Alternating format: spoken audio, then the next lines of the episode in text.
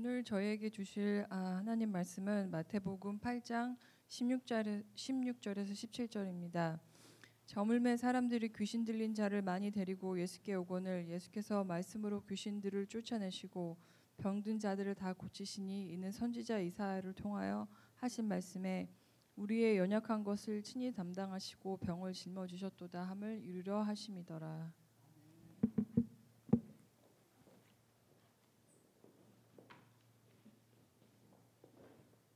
정말 감사합니다. 노트가 조금 길었으면 기절할 것 같았어요. 아, 여러분 크리스찬이 제일 좋아하는 숫자가 뭔지 아십니까? 61입니다. 61. 왜 그런지 아세요? 예순 하나.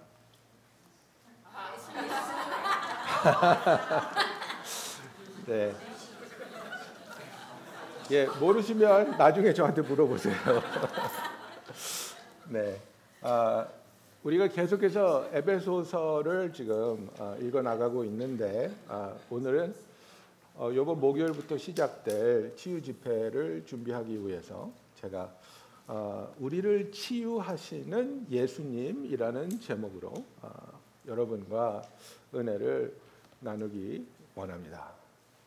마태복음 4장 23절에 보면 예수님의 사역에 대해서 이렇게 이야기하고 있습니다. 예수께서 온 갈릴리에 두루 다니사 그들의 회당에서 가르치시며 천국 복음을 전파하시며 백성 중에 모든 병과 모든 약한 것을 고치시니라고 되어 있습니다.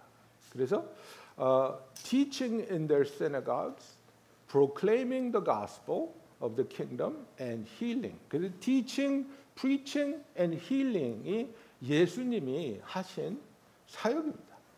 예수님께서는 우리를 구원하기 위하여 오셨고 그리고 단순한 구원만을 지옥에 가지 않는 것만을 위한 것이 아니라 우리를 온전히 치유하여 주시기 위해서 오셨습니다.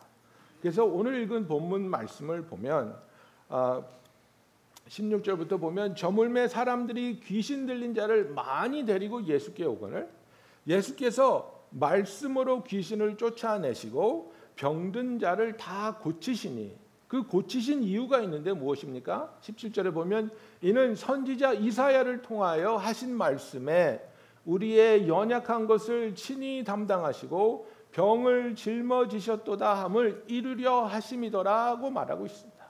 하나님께서는 예수님이 어떤 목적으로 우리에게 기름 부은 자 메시아 Christ로 오실 것을 이미 예언하셨고 이사야서 53장 4절에 보면 그에 대해서 이사야가 그는 실로 우리의 질고를 지고 우리의 슬픔을 당하였거늘 우리는 생각하기를 그는 징벌을 받아 하나님께 맞으며 고난 당한다 하였노라고 말하고 있습니다. He has borne our infirmities and carried our diseases. 그래서 우리의 질병을 예수님께서 감당하시고 우리를 치유하기 위해서 예수님이 고통 받으셨다는 것을 그리고 그것을 이사야서부터 구약에 있는 선지자들이 이미 예수님의 사역에 대해서 예수님의 본질에 대해서 이야기하고 있었다는 것입니다.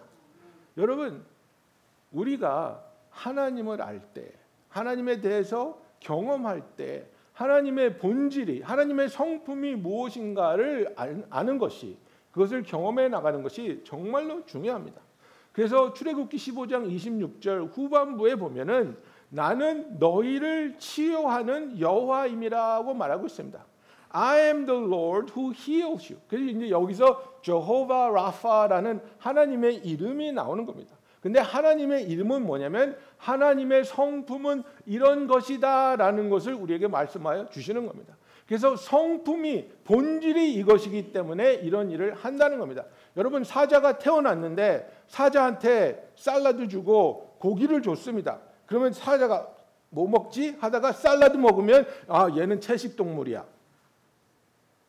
얘가 고기를 먹으면 아 너는 고기를 먹었기 때문에 이제부터 육식 동물이야. 그러지 않습니다. 사자가 고기를 먹는 이유가 뭐입니까? 본질적으로 육식 동물이기 때문에 고기를 먹는 겁니다. 고기를 먹는 순간 육식 동물이 되는 게 아니라 본질이 육식 동물이기 때문에 사자는 고기를 먹는 겁니다. 주님이 우리를 치유하시는 이유가 뭐냐면 본질적으로 우리를 치유하시는 분이 예수님이시기 때문에 우리를 치유하시는 겁니다. 그래서 주님이 나를 치유하시겠다는 것, 우리를 향한 그 치유를 원하시는 그의 마음과 그의 능력과 그의 뜻을 우리는 믿음으로 받아들이며 나의 치유자이신 하나님, 나를 치유하여 주시옵소서. 그 마음으로 그 믿음으로 주님께 나아가며 그 주님이 2000년 전에 이 세상에 오셔서 그의 사역이 하나님의 말씀을 가르치고 전하고 또 병든 모든 자를 고치신 그 예수님이 나를 오늘날도 함께 하시며 치유하여 주실 것을 믿는 저와 여러분이 되기를 예수님의 이름으로 축원합니다. 히브리서 13장 8절에 보면 예수 그리스도는 어제나 오늘이나 영원토록 동일하시니라고 말하고 있습니다. 2000년 전에 치유하신 주님이 아 그거 내가 옛날에 했는데 요새는 그거 안 해 하시는 분이 아니라 어제도 오늘도 영원히 동일하신 주님이 2000년 전에 치유하셨던 주님이 오늘도 살아계시며 우리와 함께 하시며 우리를 치유하시는 주님인 것을 믿을 수 있는 그 믿음을 구하며 그 마음으로 주님께 나아가는 저와 여러분이 되기를 원합니다. 여러분 이 치유는 그렇다면 어떻게 일어나는 것일까요? 어떻게 누구에게 이런 치유가 일어날까요? 그때 그때 다릅니다. 그때 그때 다릅니다. 성경에서 나타나는 치유의 많은 경우는 그냥 은혜입니다. 그냥 은혜입니다. 아무것도 따지지 않고 아무것도 요구하지 않고 그저 은혜입니다. 마태복음 8장 14절에 보면 이렇게 되어 있습니다. 예수께서 베드로의 집에 들어가사 그의 장모가 열병으로 알아 누운 것을 보시고 그의 손을 만지시니 열병이 떠나가고 여인이 일어나서 예수께 수종 들더라 이렇게 되어 있습니다. 그냥 베드로 집에 갔는데 장모님이 아파서 누워 계십니다. 뭐 요구한 것도 아니고 부탁한 것도 아닙니다. 그 여인이 믿음을 드러낸 것도 아닙니다. 그냥 알아 누워 있었습니다. 예수님이 그냥 가서 만져 주셨습니다. 그리고 그냥 치유해 주셨습니다. 은혜입니다. 그냥 예수님께서 은혜로 그 여인을 장모님을 만져 주시고 그냥 치유하여 주셨습니다. 누가복음 13장 11절에 보면 18해 동안이나 귀신 들려 앓으며 꼬부라져 조금 더 펴지 못하는 여자가 있었더라. 예수께서 보시고 불러 이르시되 여자여 내가 내 병에서 놓였다 하시고 안수하시니 여자가 곧 펴고 하나님께 영광을 돌리는지라 그랬습니다. 이 여인은 예수님한테 병 고쳐달라고 한 적 없습니다.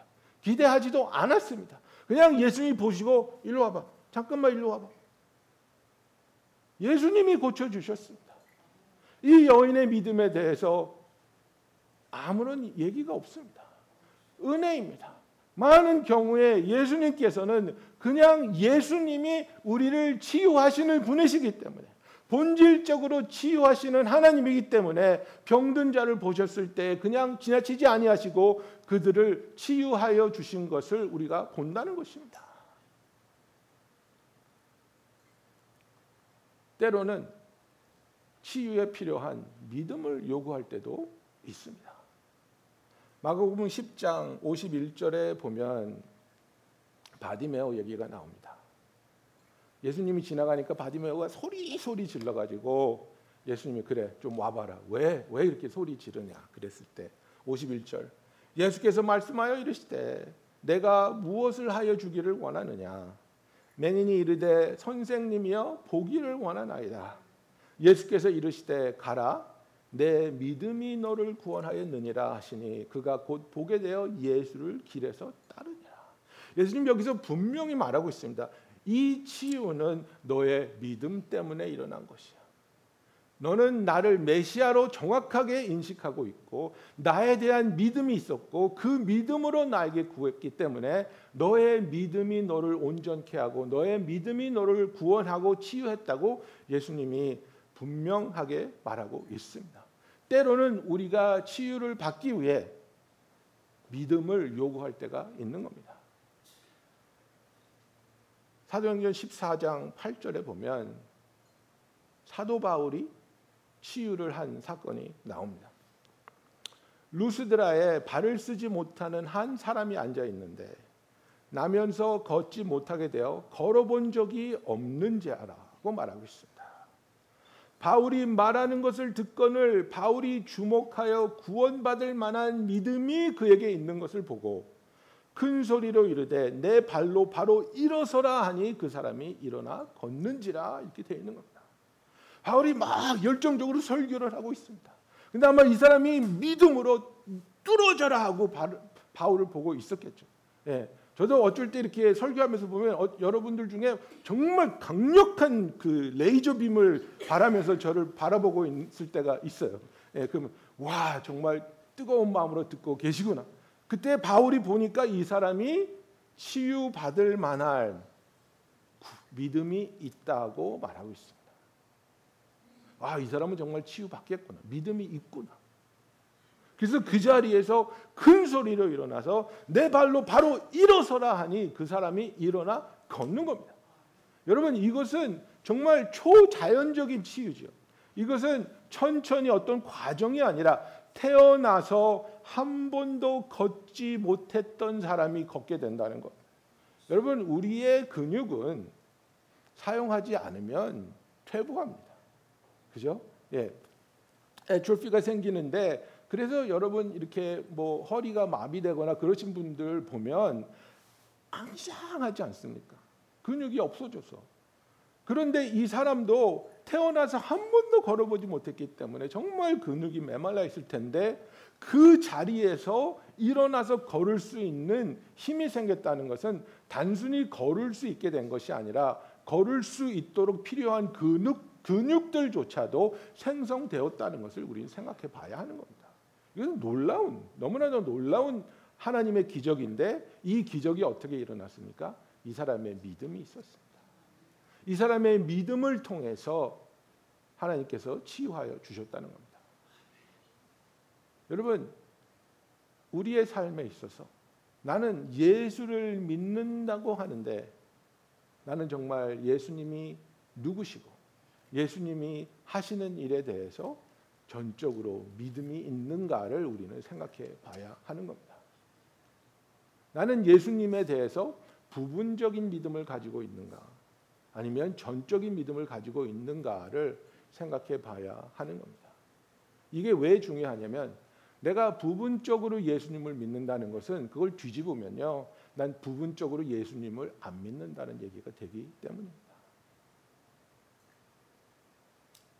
예수님이 나의 죄를 위해서 십자가에 매달려 죽으신 것은 믿습니다. 그런데 예수님이 나의 기도에 응답하시는 분이라는 것은 믿지 않습니다. 그것은 예수님을 부인하는 겁니다. 나는 정말 예수님이 선포하신 그 진리의 말씀을 믿는 자인가? 아니면 이것을 나는 거부하고 있는가? 우리가 생각해 보기 원합니다. 때로는 내가 믿음이 없다 할지라도 나를 알고 나를 아끼고 나를 사랑하는 사람의 믿음을 사용하실 때도 있습니다. 그죠?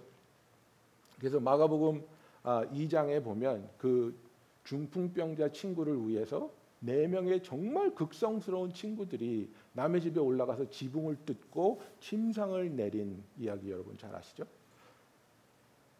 사람들이 한 중풍병자를 네 사람에게 메워 가지고 예수께로 올세 무리들 때문에 예수께 데려갈 수 없으므로 그 계신 곳에 지붕을 뜯어 구멍을 내고 중풍병자가 누운 상을 달아 내리니 예수께서 그들의 믿음을 보시고 중풍병자에게 이르시되 작은 자야 내 죄 사함을 받았느니라 하시니라고 말하고 있습니다. 누구의 믿음을 받다고요? 친구들의 믿음을 받다고요. 중풍병자의 믿음이 아니라 친구들이 이 사람이 정말 치유되었으면 좋겠습니다. 정말 이 사람이 예수님께 나오면 다시 걸을 수 있겠는데 그 예수님 앞에 군중 때문에 나아가지 못하는 것을 너무나 안타깝게 생각하면서 우리는 어떤 수단을 동원해서라도 우리의 친구를 예수님 앞에 있게 해야 되겠다. 그래서 남의 집에 올라가서 지붕을 뜯어내고 침상에 밧줄을 매서 그를 내려서 예수님 앞에 있게 하는 겁니다. 왜 그렇게까지 하였겠습니까? 믿음이 있었기 때문에. 그리고 예수님이 그 믿음을 소중하게 여기시는 겁니다. 그래서 예수님이 하시는 말씀이 무엇입니까? 그들의 믿음을 보시고 예수님이 그에게 너의 죄가 사함을 받았다 하고 선포하시는 겁니다. 여러분, 내가 사랑하는 사람이 나에게 소중한 사람이 아파하고 힘들어하고 있습니까?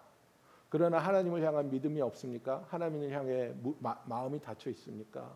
내가 믿을 때 하나님이 이 사람을 치유하여 주시고 사랑하여 주실 것을 내가 믿고 주께 구할 때 그 믿음을 보시고 역사하시는 주님을 경험하기를 예수님의 이름으로 축원합니다. 마태복음 8장 13절에 보면 백부장 이야기가 나옵니다. 백부장이 예수님한테 자기 종이 너무너무 아픈데 좀 와서 고쳐 주십시오. 그랬다가 아니 아니 오시, 오지 마세요. 나는 예수님이 우리 집에 오는 것을 감당할 수 없습니다. 그러나 나는 주님의 권위를 믿습니다. 나도 권위로 내 밑에 있는 부하들을 명령하면 오라 그러면 오고 가라 그러면 가는데 주님께서 하나님의 아들 메시아 주님께서 병이 나으라고 명령하시면 고침 받을 수 있다는 것을 내가 믿습니다. 이 믿음을 예수님이 너무나도 귀하게 보셨어요.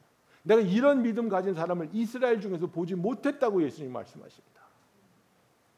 그러면서 13절에 보면 예수께서 백부장에게 이르시되 가라 내 말은 내 믿은 대로 될지어다 하시니 그 하인이 즉시 나으니라. 병든 사람이 누구예요? 하인이에요. 누구의 믿음을 보셨어요? 주인의 믿음을 봤어요. 주인이 예수님의 권위를 인정하고 그리고 주님이 치유하신다는 것을 믿고 그 믿음으로 주님께 부탁했어요. 예수님이 그 사람 집에 가까이 가지도 않았을 때예요, 지금.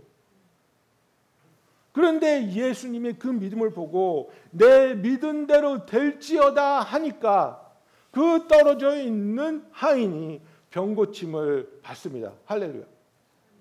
여러분 치유를 받아야 할 사람이 믿음이 없다는 것을 낙심하는 것이 아니라 그 사람의 믿음이 없다면 주님 나에게 믿음을 주셔서 내가 믿음으로 구하게 하여 주시옵소서.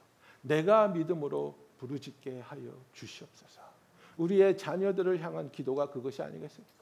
우리의 부모님을 향한 기도가 그것이 아니겠습니까? 우리의 그 동료들을 향한 기도가 정말 지금 이 사람은 마음이 굳어져 있고 잘못된 선택을 하고 있고 정말 많은 사람에게 상처를 주고 있는데 그런 사람한테 당신 회개해 이 말이 안 들어갈 때가 있습니다. 거부할 때가 있죠. 하나님을 경외하지 않고 하나님을 두려워하지 않는 사람이 많죠. 아, 당신은 그러니까 가망이 없어, 희망이 없어가 아니라 그렇다면 나는 당신을 위해서 우리에게 은혜를 베푸시고 우리를 사랑하시는 주님을 믿고 내가 기도하겠어. 주께서 나의 믿음을 보시고 당신을 치유하시고 당신을 구원하여 주시기를 원해. 우리가 믿음으로 포기하지 않고 기도하는 저와 여러분이 되기를 예수님의 이름으로 축원합니다. 그리고 이 치유라는 것이 어쩔 때는 정말 순간적으로 일어납니다. 그런데 어쩔 때는 긴 과정이 될 수도 있습니다. 그죠? 아까 읽은 그 사울이 바울이 고친 사람은 순간적으로 근육이 완전히 회복되면서 평생 걸어보지 못했던 사람이 걷습니다.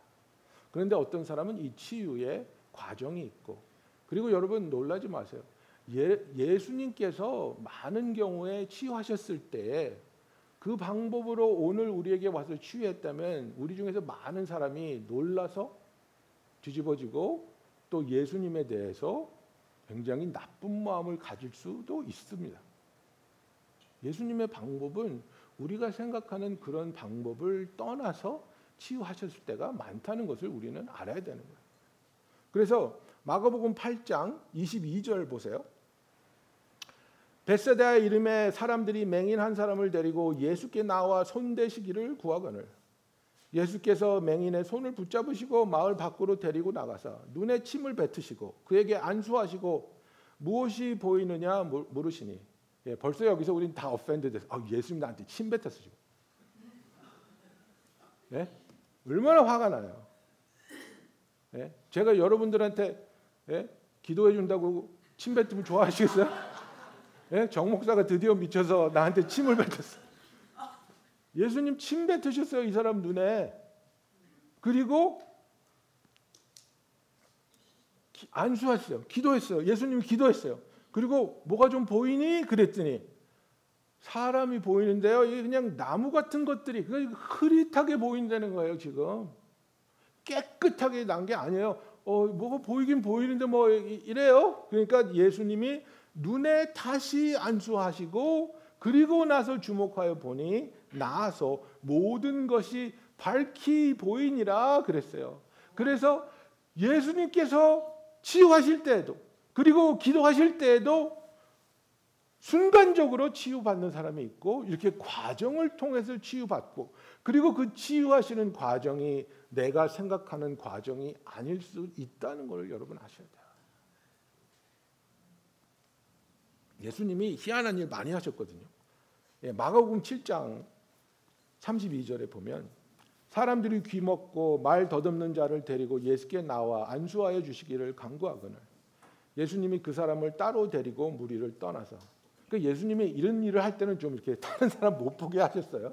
사람들의 반응이 아마 굉장히 격해질 것 같았던 것 같죠.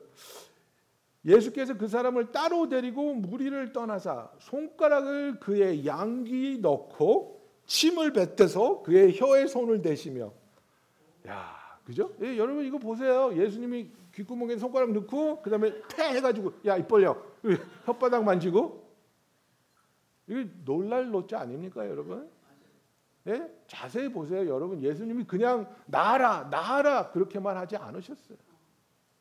이 사람은 정말 예수님께서 귓구멍에 손 놓고 침 뱉어서 혀에 손 대고 하늘을 우러러 탄식하시며 그에게 이르다 이르되 에바다 이거는 열리라는 뜻이에요. 오픈이란 말이에요. 에바다 하시니 이는 열리라는 뜻이라 그의 귀가 열리고 혀가 맺힌 것이 곧 풀려서 말이 분명하여졌더라 그랬습니다. 여러분 이거 굉장히 놀라운 사건입니다. 그러니까 이게 이 사람이 단순히 그 귀가 열리고 혀가 풀린 것뿐만 아니라 여러분 우리가 말하는 것 그죠? 많은 경우에 우리가 말하는 그 벙어리라는 사람들이 왜 말을 하지 못합니까? 듣지 못하기 때문에. 그래서 수화하시는 분들 보면 그들이 말을 할 때 보면 발음이 굉장히 다르죠 우리하고 언어하고 왜 이게 어떻게 들려야 하는지 듣지 못하기 때문에 그것과 똑같은 발음을 내지 못하는 겁니다. 그런데 이 사람 지금 귀가 열리자마자 분명하게 말할 수 있었다는 것. 그죠? 영어로 보면 he spoke clearly라고 돼 있어요. 그거는 이 사람에게 단순히 physical healing이 아니라 자라나면서 말을 어떻게 해야 하는 것에 대해서 필요한 훈련까지도 맞춰졌다는 것을. 예? 여러분 우리 아이들 예? 태어나서 뭐 기기 시작하고 뭐 이렇게 엄마 아빠 가르치면 어머님 이렇게 하는 애들이 어디 있습니까? 예? 그냥 아빠 해봐 아빠 그러면 딱 예? 이- 이러잖아요. 예? 왜? 그게 훈련이 필요하거든요. 훈련이 필요하거든요. 근데 이 사람은 그 훈련의 과정이 없었어요. 왜? 귀가 막혔으니까 들을 수 없는 사람이에요. 예? 입이 굳어졌기 때문에 말할 수 없는 사람이에요. 그런데 예수님이 그죠? 예? 귓구멍에 손가락 넣고 침 뱉어서 혓바닥 만져줘. 완벽하게 치유하시지 않습니까? 주님이 치유하실 때 때로는 이런 과정이 이런 기간이 필요하다는 거예요. 그런데 또 어떤 경우에는 치유를 필요한 순종이 필요할 때가 있습니다.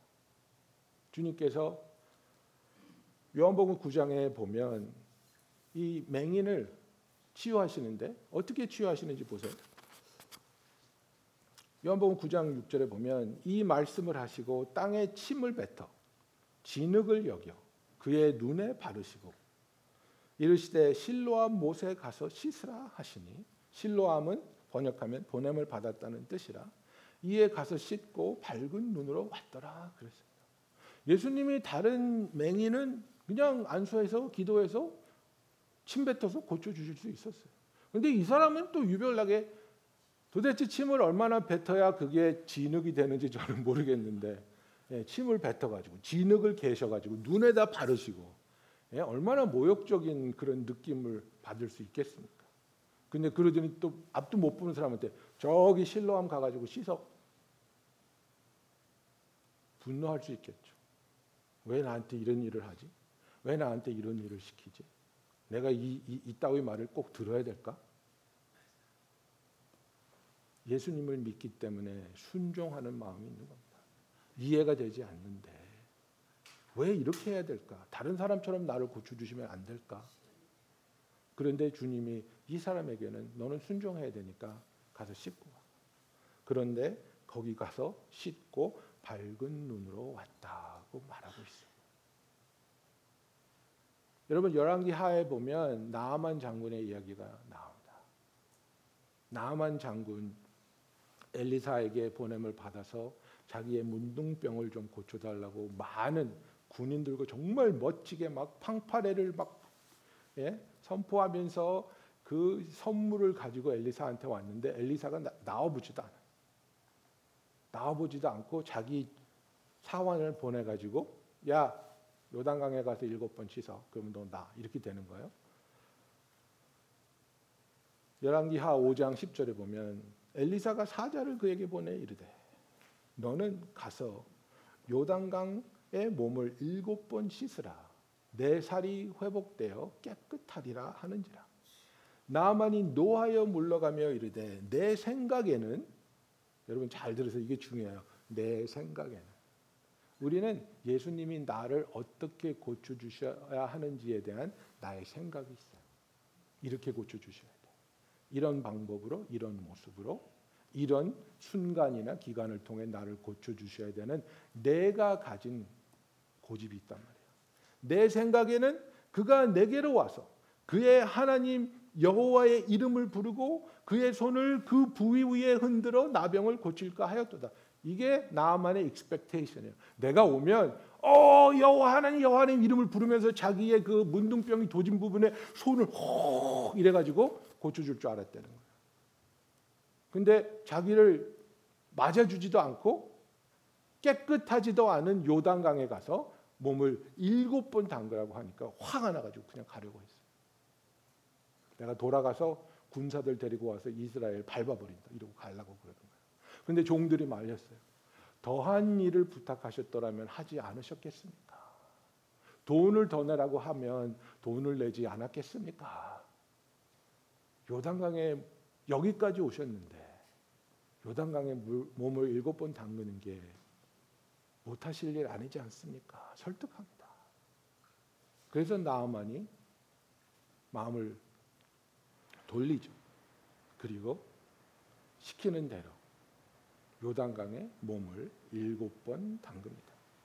그래서 14절에 보면 나만이 이에 내려가서 하나님의 사람의 말대로 요단강에 일곱 번 몸을 잠그니 그의 살이 어린 나의 살같이 회복되어 깨끗하게 되었더라고 말하고 있습니다. 여러분 이제 성경에는 이제 숫자에 대한 어떤 의미들이 다 있습니다. 뭐 3에 대한 수, 어, 의미, 7에 대한 의미, 8에 대한 의미 뭐 이런 의미들이 다 있는데 7은 완벽한 숫자를 말합니다. 온전한 수를 말합니다. 그래서 일곱 번 몸을 씻었다는 것은 완전한 순종이 있었다는 것을 말하고 있는 겁니다. 온전히 순종했을 때에 그에게 놀라운 하나님의 기적이 일어났다는 것입니다. 하나님의 역사하심은 우리가 성경을 보면 특별히 복음서와 사도행전을 보면 정말 우리가 이해할 수 없는 놀라운 일들이 많이 적혀 있습니다. 사도들의 그림자를 지나갔다고 병이 나은 사람이 있었고 사도들의 손수건 갖다가 덮었다고 병이 나은 사람도 있었습니다. 어떤 사람은 기대도 하지 않았는데 그냥 은혜로 고침을 받은 사람들이 있었습니다.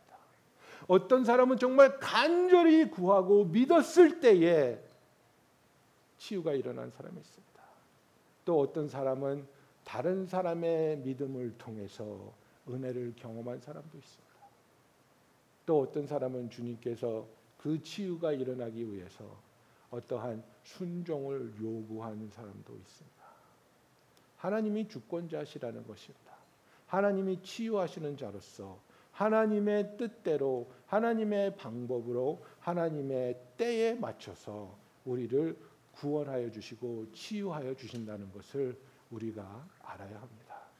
여러분 이번 목요일부터 우리가 이제 치유 집회를 하면서 정말 예수님께서 우리를 어떻게 치유하여 주시고 어떻게 만나 주시는지를 경험하게 될 텐데 정말 여러분의 아, 삶에 있어서 나의 삶 가운데 내가 주님을 만나고 경험할 수 있는 이 기회를 가볍게 생각하지 마십시오. 내가 의사 보고 약 먹으면 되는데 뭐. 네, 그럴 수도 있죠. 그러나 현대 의학으로 고칠 수 있는 부분도 주님이 고쳐 주실 수 있고 때로는 현대 의학으로 고칠 수 없는 부분도 주님이 고쳐 주실 수 있다는 것을 체험하며 이 놀라운 주님의 치유를 경험하는 우리들이 정말 이 진리를 가지고 이 뜨거운 역사하시는 하나님의 능력을 가지고 우리 주위에 있는 사람들에게 복음을 전하며 그들을 예수께로 인도할 수 있는 그런 귀한 은혜의 시간들이 되기를 예수님의 이름으로 축원합니다. 여러분 목, 금, 토 7시 반에 본당에서 치유 집회가 시작됩니다. 특히 이번 목요일은 한옥권만 할 겁니다. 그래서 정말 그 여러분들이 아, 이거 받으셨죠? 이거는 뭐냐면요. 이게 그 특별한 카드입니다. 왜냐하면 여러분들이 주위 사람들이나 친구들도 초청하실 거잖아요. 그래서 당일 날에는 이 파란색이 아니고요. 하얀색 카드가 배포됩니다.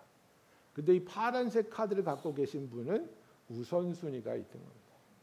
파, 웃지 마세요. 이거 예, 굉장히 중요한 거예요. 파란색 카드 여기다가 이름과 그리고 어, 디가 치유받기를 원하시는지 써, 써가지고 그날 선착순대로 들어오시는 분들을 이렇게 앉히셨다가 이 순서대로 나와서 목사님이 이제 위에서 기도해 주시고 이제 치유를 구할 거기 때문에 여러분 이거 굉장히 중요한 카드입니다. 기도하면서 준비해 주셨으면 어, 좋겠습니다. 그래서 목, 금, 토 치유 사역을 하고 그리고 나서 그 다음 주 월요일부터 금요일까지 everyday 9 to 5 여기서 이제 그 그런 치유 사역이 이 목사님이 하시는 그 사역은 뭐냐면 그 목사님한테만 이 치유가 드러나는 것이 아니라 하나님의 자녀 예수의 제자인 우리 모두를 통해서 주님의 이 사역을 하실 수 있다는 겁니다. 그래서 우리가 그 세미나를 통해서 훈련을 받고 우리 교회에도 이렇게 주님의 사역에 치유 사역에 동참할 수 있고 이 치유 사역을 통해 복음을 전할 수 있는 그런 사역이 준비되기를 간절히 원하시는 마음으로 지금 오시는 겁니다. 그래서 이제 월요일부터 금요일까지 9 to 5 아, 세미나 트레이닝이 있습니다. 그리고 나서 그 주말에 금토일입니다. 금토일에 이제 7시 반에 또 이제 어, 힐링 세미나가 있는데 특별히 주일날은 뭐 다른 날도 데려오셔도 돼요. 근데 특별히 그 주일날에는 믿지 않는 자들을 특별히 초청해서 그 믿지 않는 자들이 하나님의 치유를 경험하게 하고 주님을 믿을 수 있는 그런 놀라운 역사가 일어나기를 지금 아, 기도하면서 준비하고 있습니다. 여러분 어떤 사람은 그냥 예수님이 고쳐주십니다. 그런데 어떤 사람에게는 믿음을 요구하셨습니다. 또 어떤 사람에게는 그 사람이 너무 믿음이 없으니까 다른 사람의 믿음을 통해서 주님이 고쳐주십니다. 어떤 사람은 순종을 요구하셨습니다. 여러분의 삶 가운데 정말 얼마나 간절히 주님을 믿고 의지하고 있습니까? 주님 내 믿음을 강건하게 해 주시고 또 여러분이 사랑하는 그 누구가 너무나 안타까운데 믿음이 없다면 그 사람을 대신 나의 믿음을 사용하여 주시옵소서. 정말 기도하면서 준비하는 여러분이 되기를 원합니다. 우리는 예수님께서 어제나 오늘이나 동일하신 분이고 예수님은 우리를 치유하시는 분입니다. 그것이 예수님의 본질이요 성품입니다. 그 치유하시는 예수님이 오늘날에도 나와 함께 하시며 나를 만져 주시고 나를 만나 주시며 나를 치유하심을 경험하는 귀한 은혜의 시간들이 되기를 예수님의 이름으로 축원합니다. 기도하겠습니다.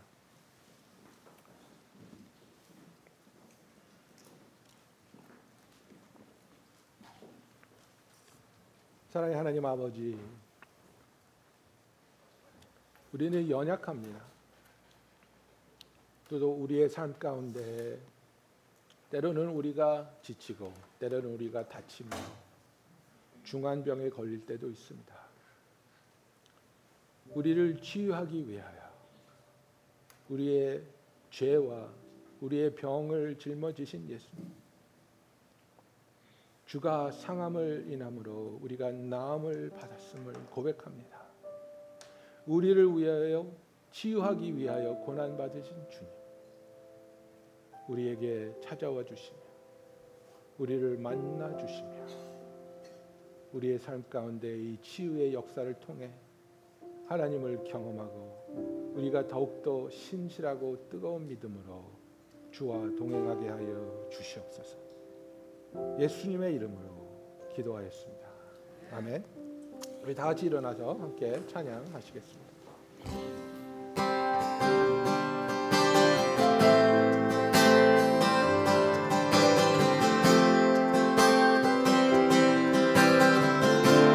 하늘보다